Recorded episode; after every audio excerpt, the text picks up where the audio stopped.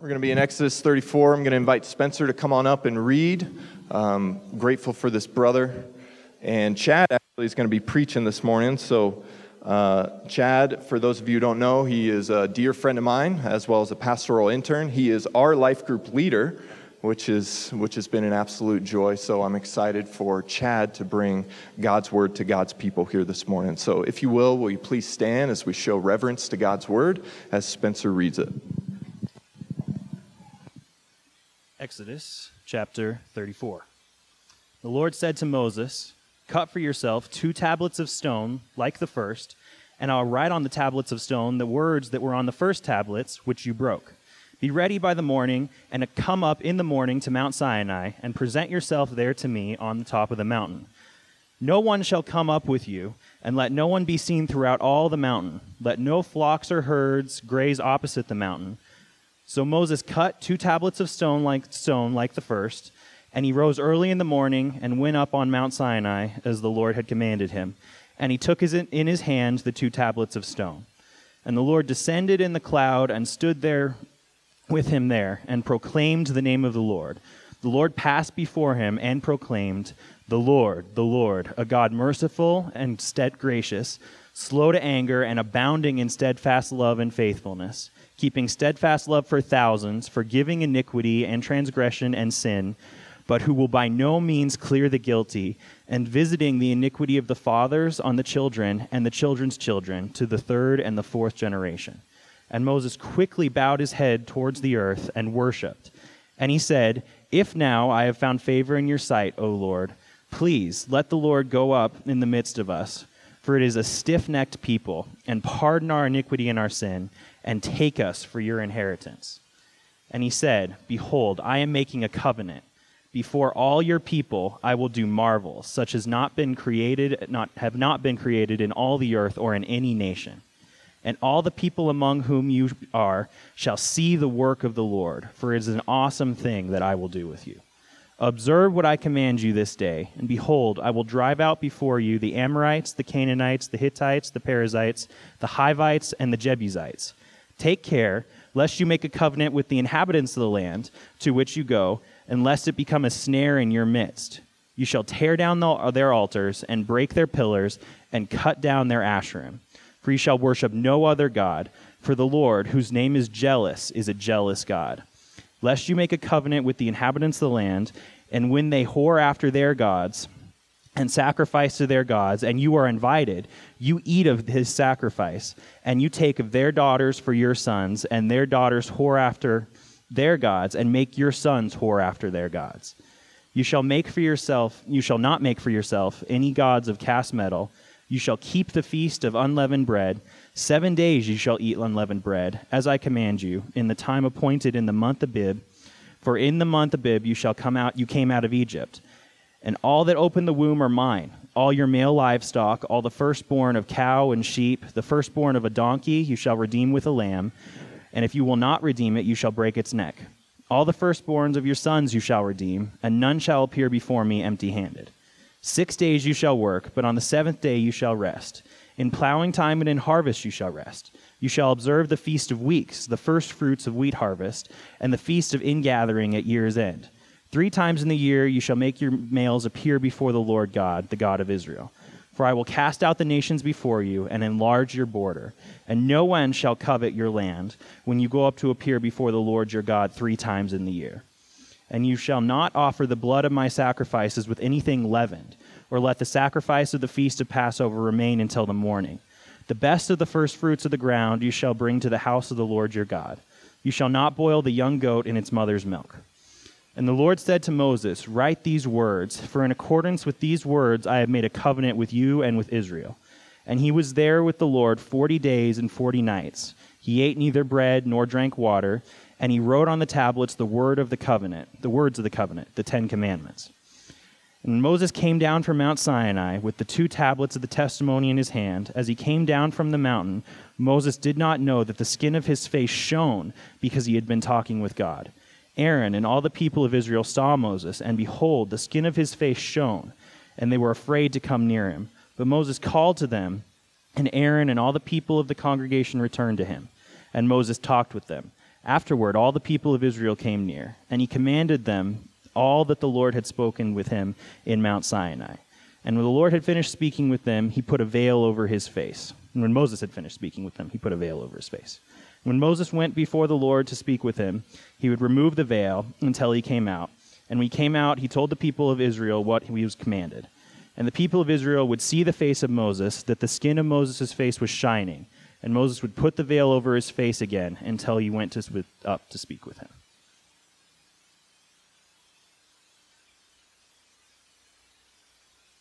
Hey.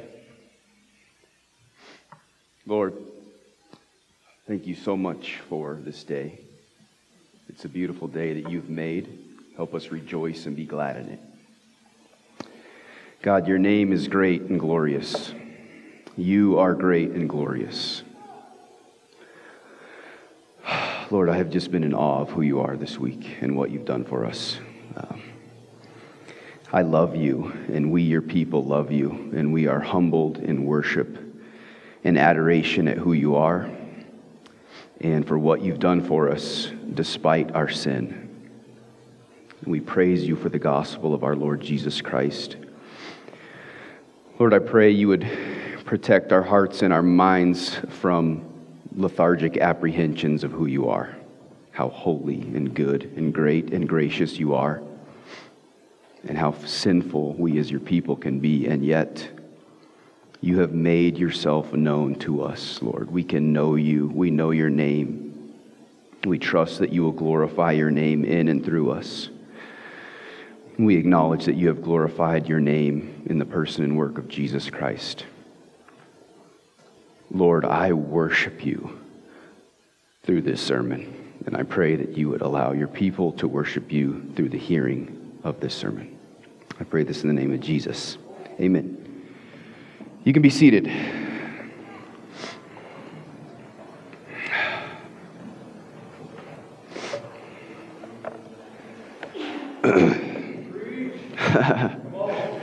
Thanks. Yeah.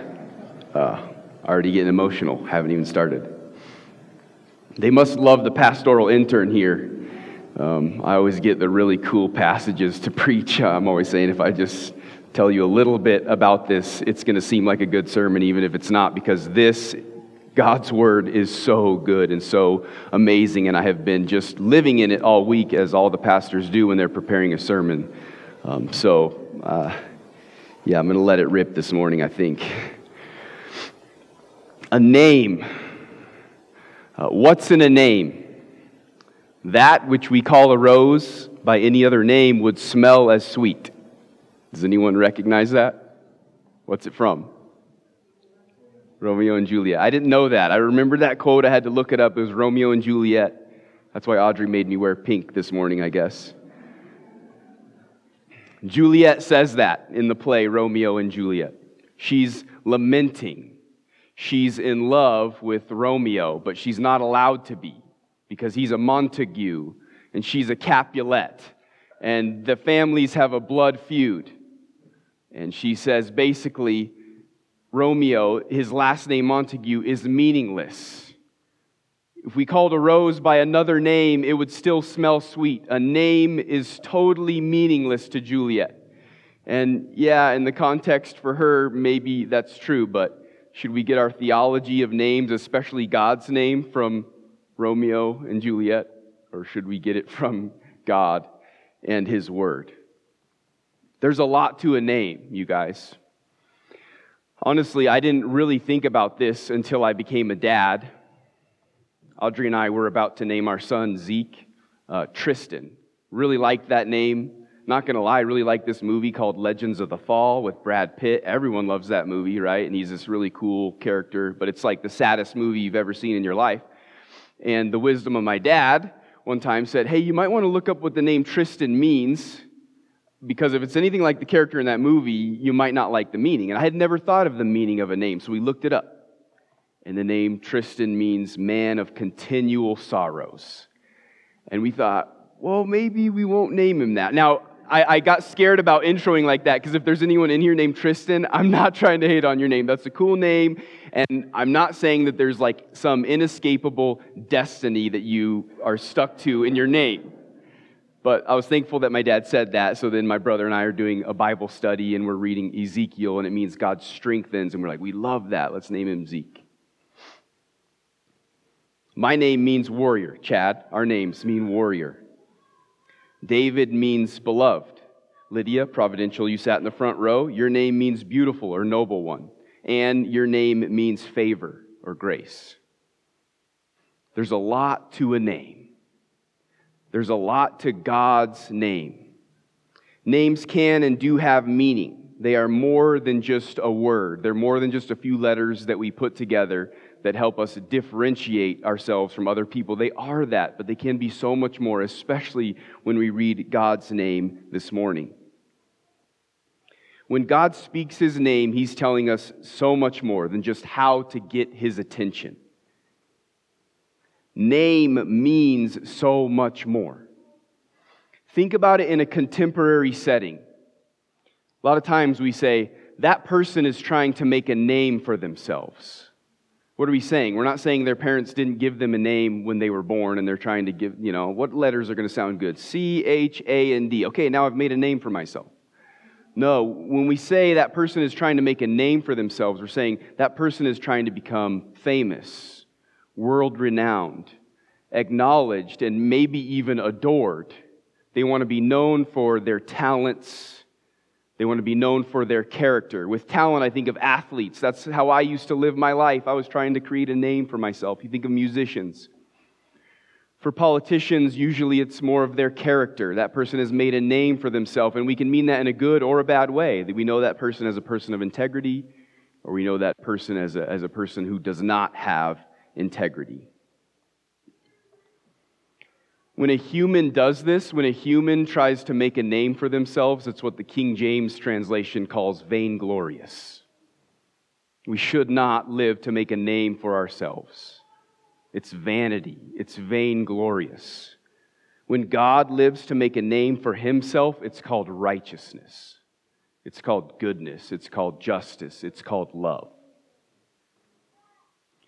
God glorifies himself through the speaking of his name in Exodus 34. God glorifies himself in and through his people. He's trying to show his character to the world in and through his people. And God glorifies himself in the new covenant. That's what we're going to see this morning in Exodus 34. It's split into three paragraphs, so there's going to be three points to this sermon his name, his people, and his new covenant. But before we dive in, a quick thing is context. Context is so important for this sermon and for any sermon.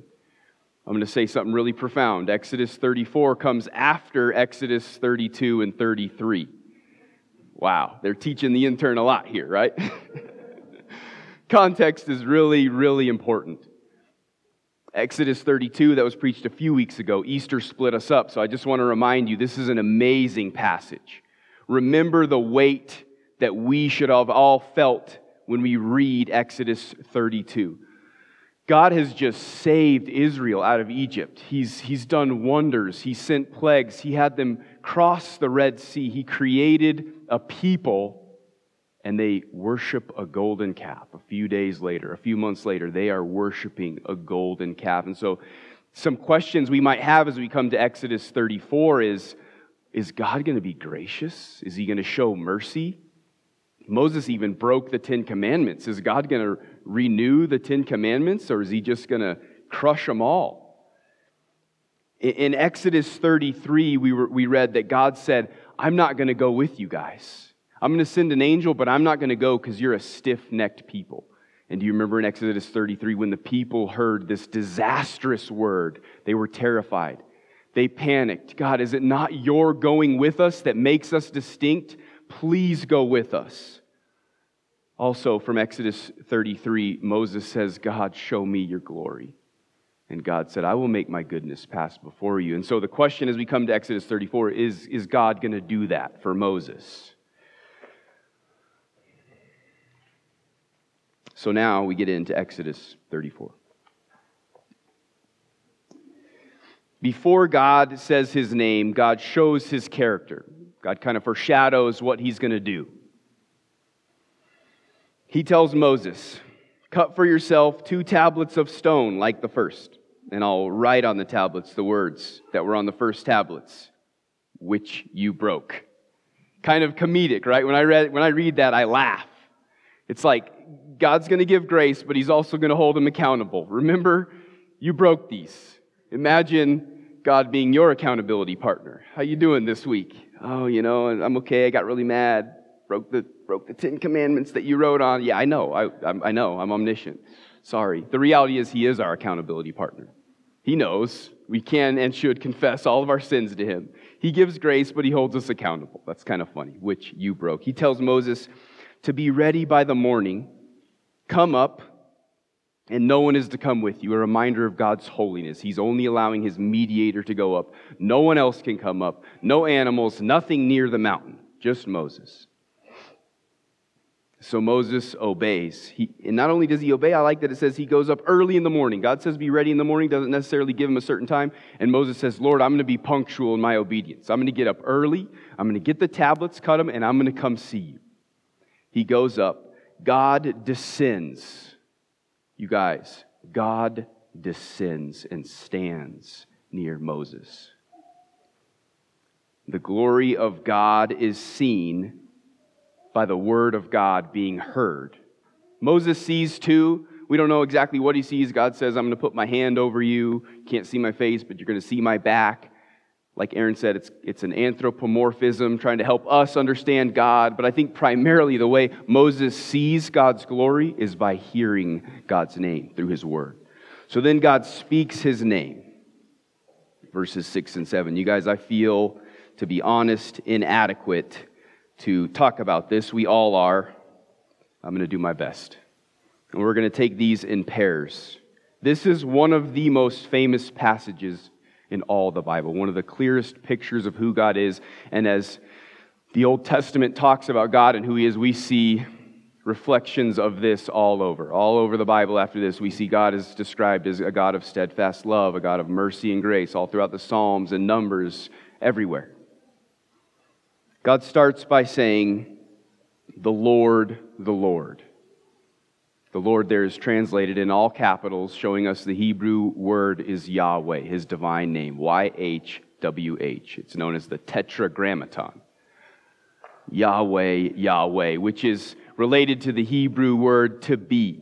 God is saying, I am, I am.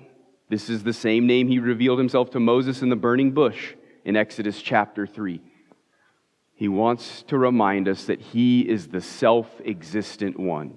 God is the only one in all the universe that doesn't depend on anything for existence.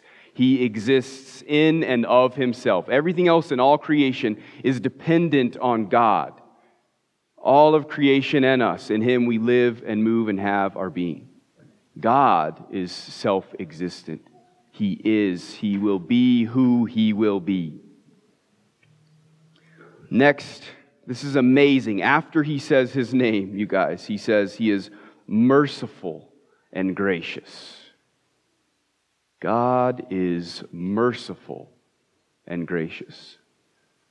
We read that and we have a hard time believing that, don't we? Dane Ortlund, in his book Gentle and Lowly, says a lot of us read it like this The Lord, the Lord, exacting and precise. The Lord, the Lord, tolerant and overlooking. The Lord, the Lord, disappointed and frustrated. Many of us have a wrong view of God. That's so much of the Christian life, is letting God tell us who He is in His Word and letting our assumptions of Him be challenged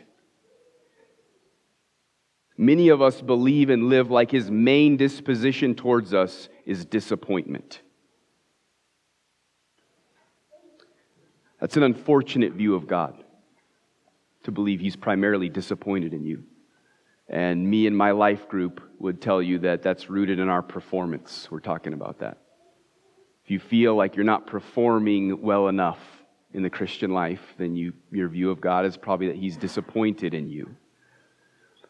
The gospel has freed us from performance. God can't love us any more or any less when we are in Christ. Our obedience to Him does not earn us righteousness. Jesus Christ has earned us righteousness and given it to us. God is not disappointed in us when we're in Christ. He is merciful and gracious. The two first most important things, it seems, that He wants us to know after He says His name merciful and gracious. Next, it says, He's slow to anger. This is a fun one. The Hebrew translation is He's long of nostrils. He's long nostriled. What does that mean? It takes a long time for the stench of sin to move God to judgment. Hear that. It takes a long time for the stench of sin to move him to judgment. That's not saying he's unaware of sin. He's omniscient. He's, he's always aware of every little sin in our hearts and every big sin that happens in a dark room that no one else sees. He smells the stink of that sin all day, every day. Psalm, Psalm 7 11. God is a righteous judge, a God who feels indignation every day. So long of nostril doesn't mean he doesn't know about it. He's, it takes him a while to move in anger and judgment towards it. We think that God is quick to anger and judgment. Again, we have a wrong view of God. He is not quick to anger and judgment. We have to remember that with the Lord, one day is as a thousand years, and a thousand years is as one day. The Lord is not slow, as some count slowness, but He's patient towards us, not wishing that any should perish.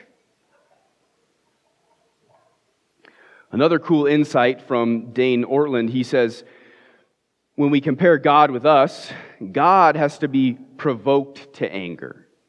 It takes a long time, it takes provoking. Whereas sinful humans, sinful fallen humans, we have to be provoked to love. All over the Bible, we're, we're told, be stirred up to love, be provoked to love. Our default isn't love, but God's default is. Next, it says, He's abounding in steadfast love and faithfulness. Steadfast love is the Hebrew word hesed. You've heard this before, probably. This is the picture of God's special covenant commitment to his people. The love that he has for his people is steadfast, it is faithful and always faithful. This is amazing again when you compare the holy God to fallen humans. The love that God's people sometimes offer him is stingy, it's superficial, it's selfish. I'll do this for you, God, only if you do this for me. It shows our love is about us. And yet, God is a God of steadfast love and always faithful, even when we are faithless. Don't forget, though, it also says He's abounding. God God does not have a small amount of steadfast love and faithfulness. You guys, He's abounding in it, it's overflowing, it's, it's coming out of His heart like a river. God, like one cult believes, is not only going to save 144,000 people. What a small view of the abounding, steadfast love and faithfulness of God. God will save a great multitude, a myriad of myriads of people, countless from all tribes, tongues, peoples, and nations. I can't move on anymore without asking you guys an application to our prayer lives. Is that how we pray? Would our prayer life be modeled by a God who's merciful and gracious, slow to anger, and abounding in steadfast love and faithfulness? Is that how you pray? Let's be honest. Is that how you pray for the person in your life who you think is unsavable? They're, they just have too much pride. They're just too opposed to it. Well, God has news for us this morning, you guys. He's abounding in steadfast love and faithfulness.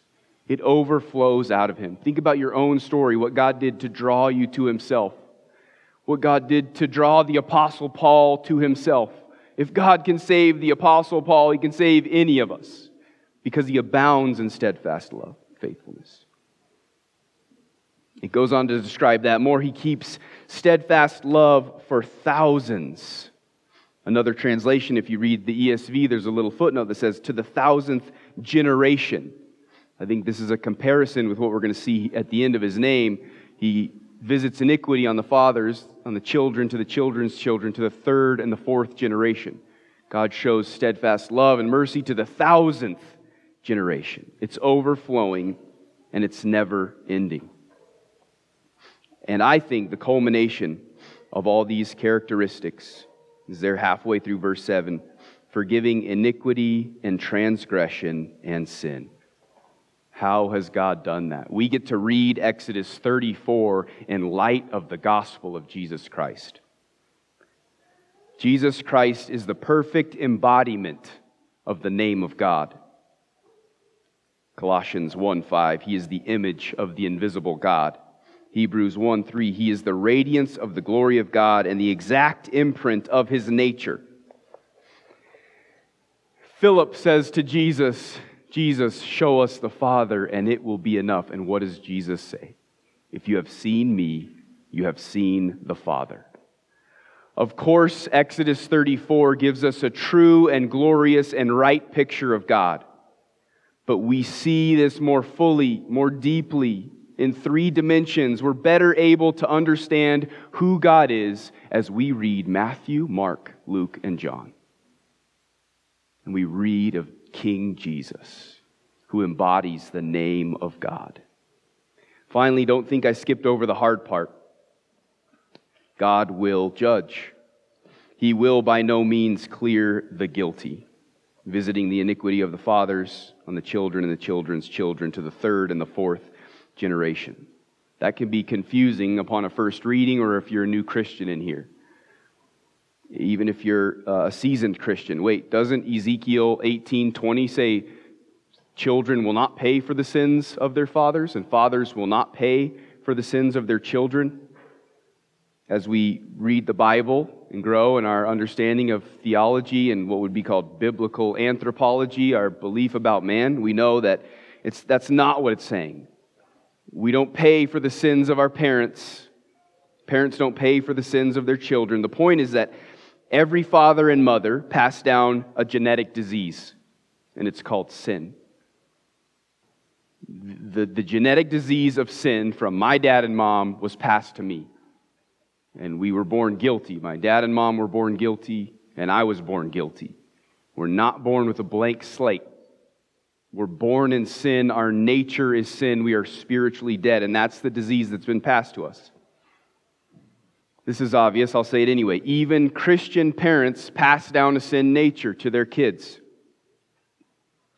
What's unique about the Christian parents, though, is hopefully what another thing they're passing down is belief in God. A, a teaching of our children you are a sinner and you need a Savior. Unbelieving parents not only pass down a sin nature, they pass down unbelief. And God visits that on them, and He visits that on their children. But I have a question for you. If, if we're going to do some congregational participation, if there are any of you in here, would any of you in here be willing to raise your hand if you're a Christian? Thanks, Beck. Hold on. Let me finish. If you're a Christian in here, and your parents weren't practicing Christians, and maybe even your grandparents weren't practicing Christians? You raise your hand. What a testimony of God's grace. Everyone in here is a trophy of God's grace. But he visited the iniquity of your parents only to the third and the fourth generation. Then he said, You, you're mine. And for now, for a thousand generations, he's going to show steadfast love and mercy to you. God, think about what God had to do providentially to draw you to himself because you weren't born in a Christian home. He had to bring a friend to you who would love you enough to tell you about your sin. He had to draw you to a college ministry where you would hear the gospel. Praise him for his grace. And now you get to pass down belief to your children and pray that your children and your children's children will pass down belief in this great and glorious God.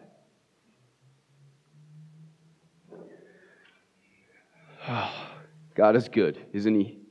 I've just been overwhelmed this week. I'm overwhelmed this morning. That's His name. He reveals His glory through His name to Moses through his word.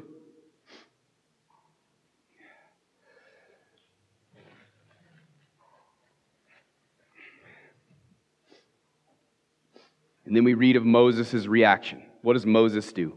Verse 8. He bows his head and worships. A right reaction for all of us.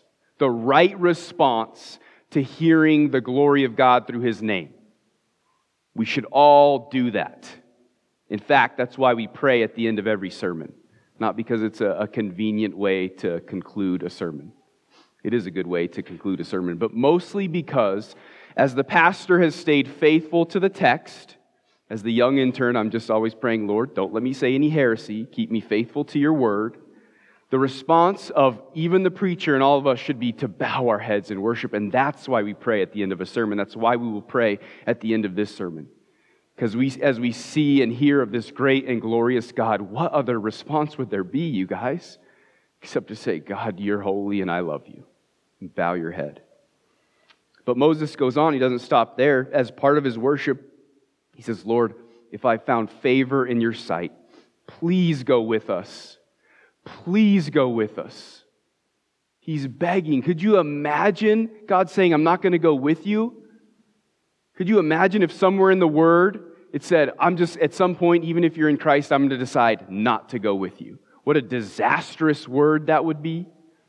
Moses is begging him, I know in Exodus 33 you said you're not going to go with us, but please go with us. And then Moses acknowledges his sin and the sin of the people. He says, You know what? We are a stiff necked people. God had said it like six times in chapter 33. Now Moses acknowledges it. And he says, And pardon, pardon, Lord, our iniquity and our sin. Take us for your inheritance. That sounds like a response to the gospel, if you ask me. God reveals his holiness, his goodness, that he will judge. And what does Moses do? I'm a sinner. I live in the midst of a sinful people, like Isaiah says when he sees God's glory. I need, we need your pardoning and your sin. Please take us to be your inheritance. In other words, Moses is saying, Confirm, Lord, that we are your people. You will take us to be yours, and therefore you will go with us despite our sin. Remember, we're coming off of Exodus 32. Despite our sin, Lord, we need you, we need your pardoning, and we need you to go with us. So that's the name of God. That's Moses' reaction. We move to number two. God reveals his glory in and through his people. This is uh, verses 10 through 28. Excuse me.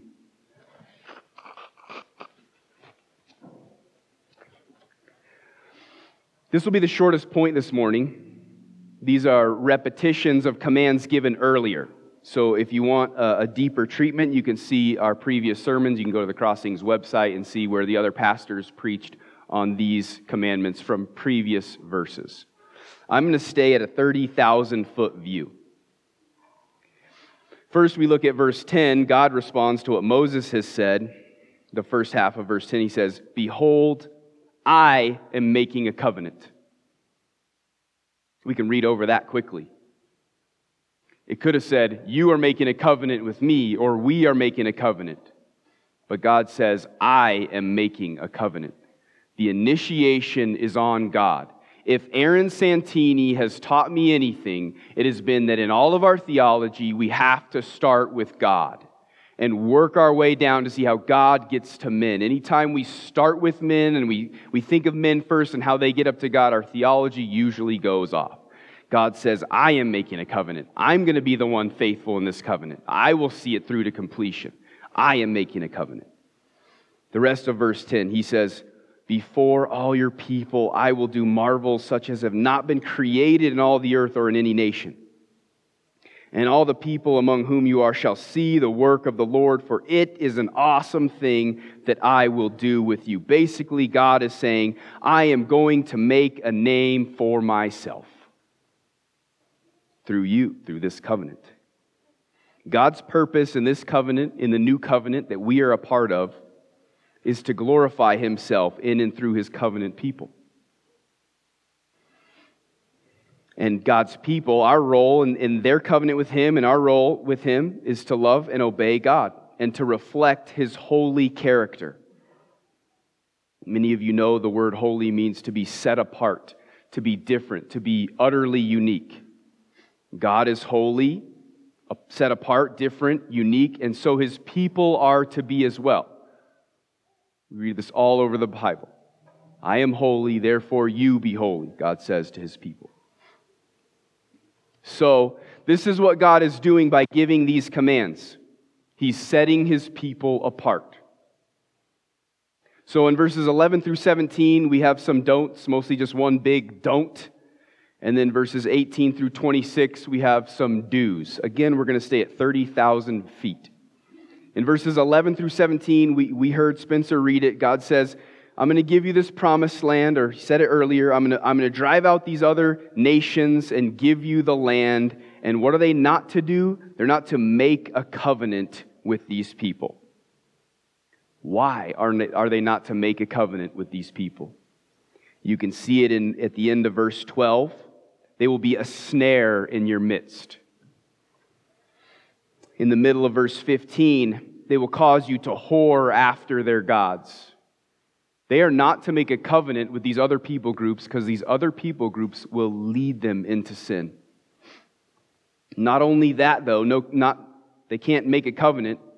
God says in verse uh, 13, they have to tear down their objects of worship, their idols. You shall tear down their altars, break their pillars, and cut down their asherim.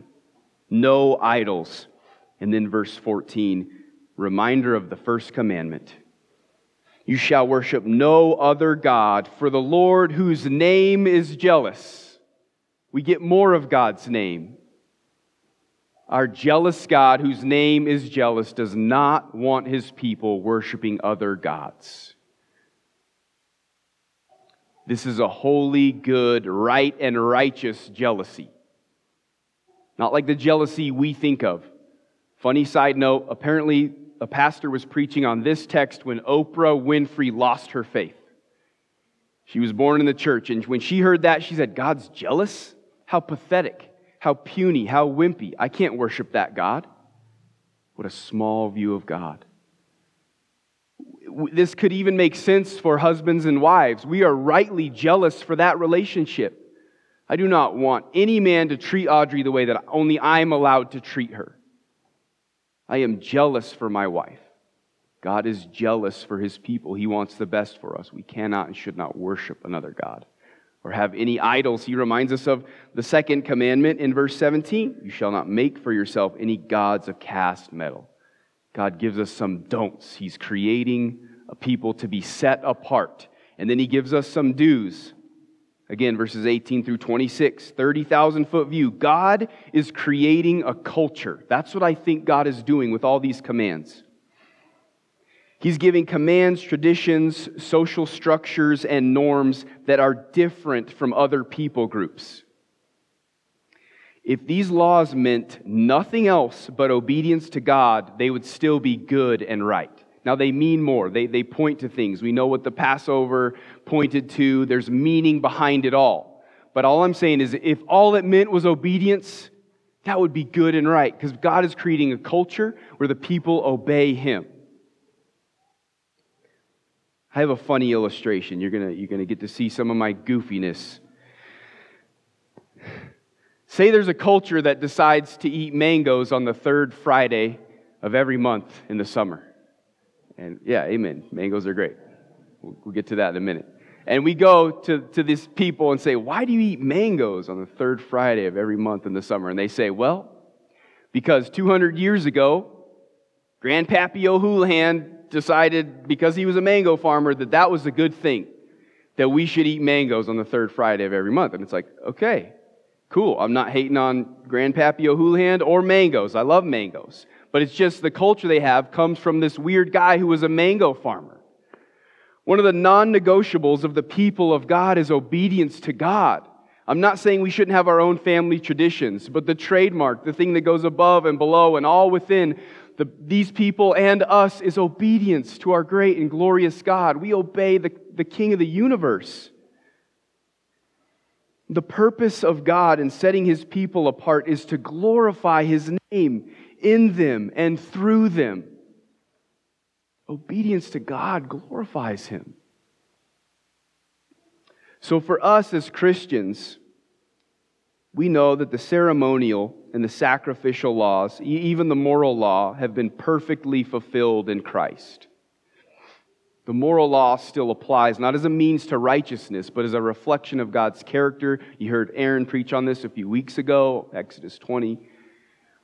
We have been given the righteousness of Christ, and therefore we have the Holy Spirit in us, and therefore we are enabled and empowered to obey the Ten Commandments, but we don't have to do the sacrificial and the ceremonial laws anymore. But we, as Christians, are still to be set apart.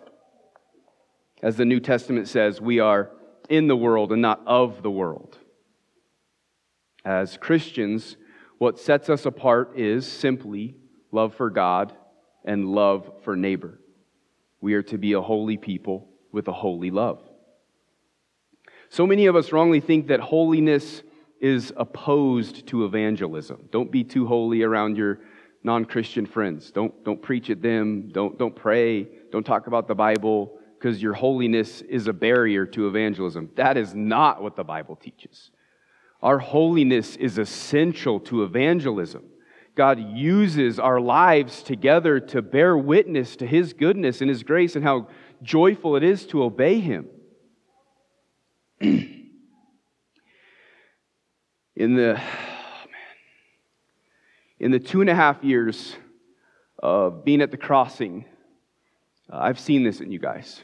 I want to encourage you and thank you and challenge you to keep it up. I have seen a people who are living out their identity as a set apart people for the glory of God. Audrey and I came here as Christians. I admit that, I acknowledge that, but this group of people has done nothing for us but to cause us to love our King Jesus even more. The way you are set apart, the way you treat us, and the way you treat each other. We've seen this in our life group. I know you guys have seen this in your own life groups. God has and He will be glorified in and through the Crossing Church. And I am very thankful and I love this body. And I'm emotional because I'm emotional, but also, uh, my internship is going to be over in December and I'm going to be gone. I'm going to get a job somewhere in the network. I'll be maybe planting a church. I'm still kind of open handed, but as of now, unless God does something amazing, I only have seven more months with you guys. And that's bittersweet and I love you guys. And keep it up.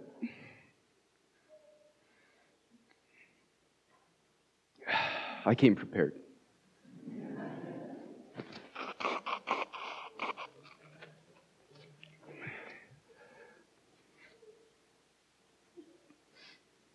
Third point. Gonna have to go fast. God reveals his glory in the new covenant, verses 29 through 35. Moses comes down the mountain and he has a shiny, shiny, shiny face. And everyone's scared of him. And I just picture him going, like, do I have something in my teeth? I haven't eaten in 40 days. What's wrong? And they're afraid. His face is so shiny, they're terrified of him. Moses has seen and heard the glory of God, and it's reflected in his face. Everyone's afraid. I'm going to ask you to do something, even though it's impossible. Imagine the glory of God, the real glory of God, His face, as it were, that someday we're going to see with a glorified body that won't explode upon seeing it. Imagine the glory of God if even the reflection of His glory in Moses' face was terrifying. I can't wait. Neither can you. That is what our hearts long for to see our King in all his glory. Come, Lord Jesus.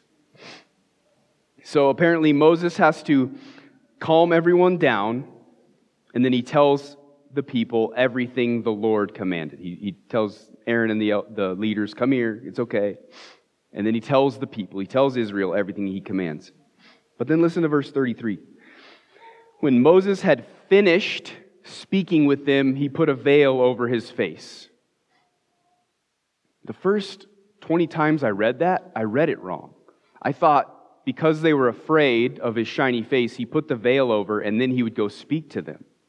The text says he would speak to them and then put a veil over his face. And that became the new norm 34 and 35. Say, whenever he goes up, he would remove the veil until he came out. He would come out, tell the people of Israel what he was commanded.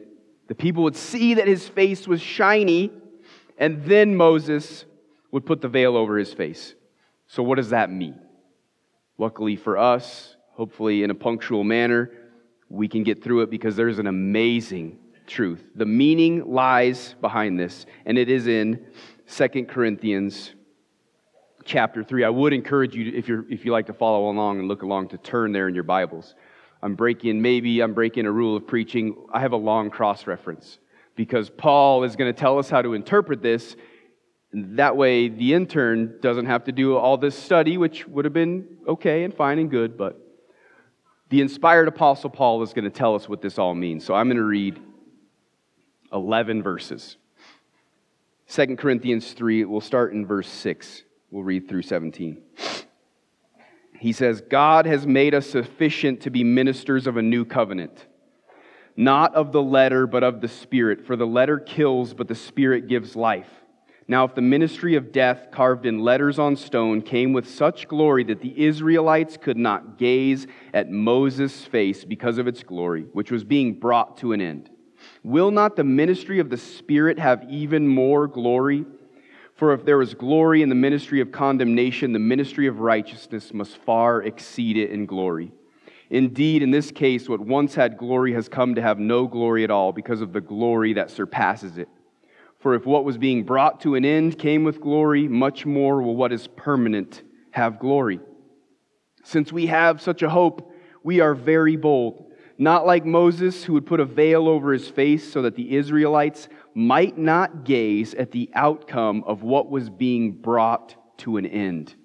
But their minds were hardened, for to this day, when they read the Old Covenant, that same veil remains unlifted because only through Christ is it taken away.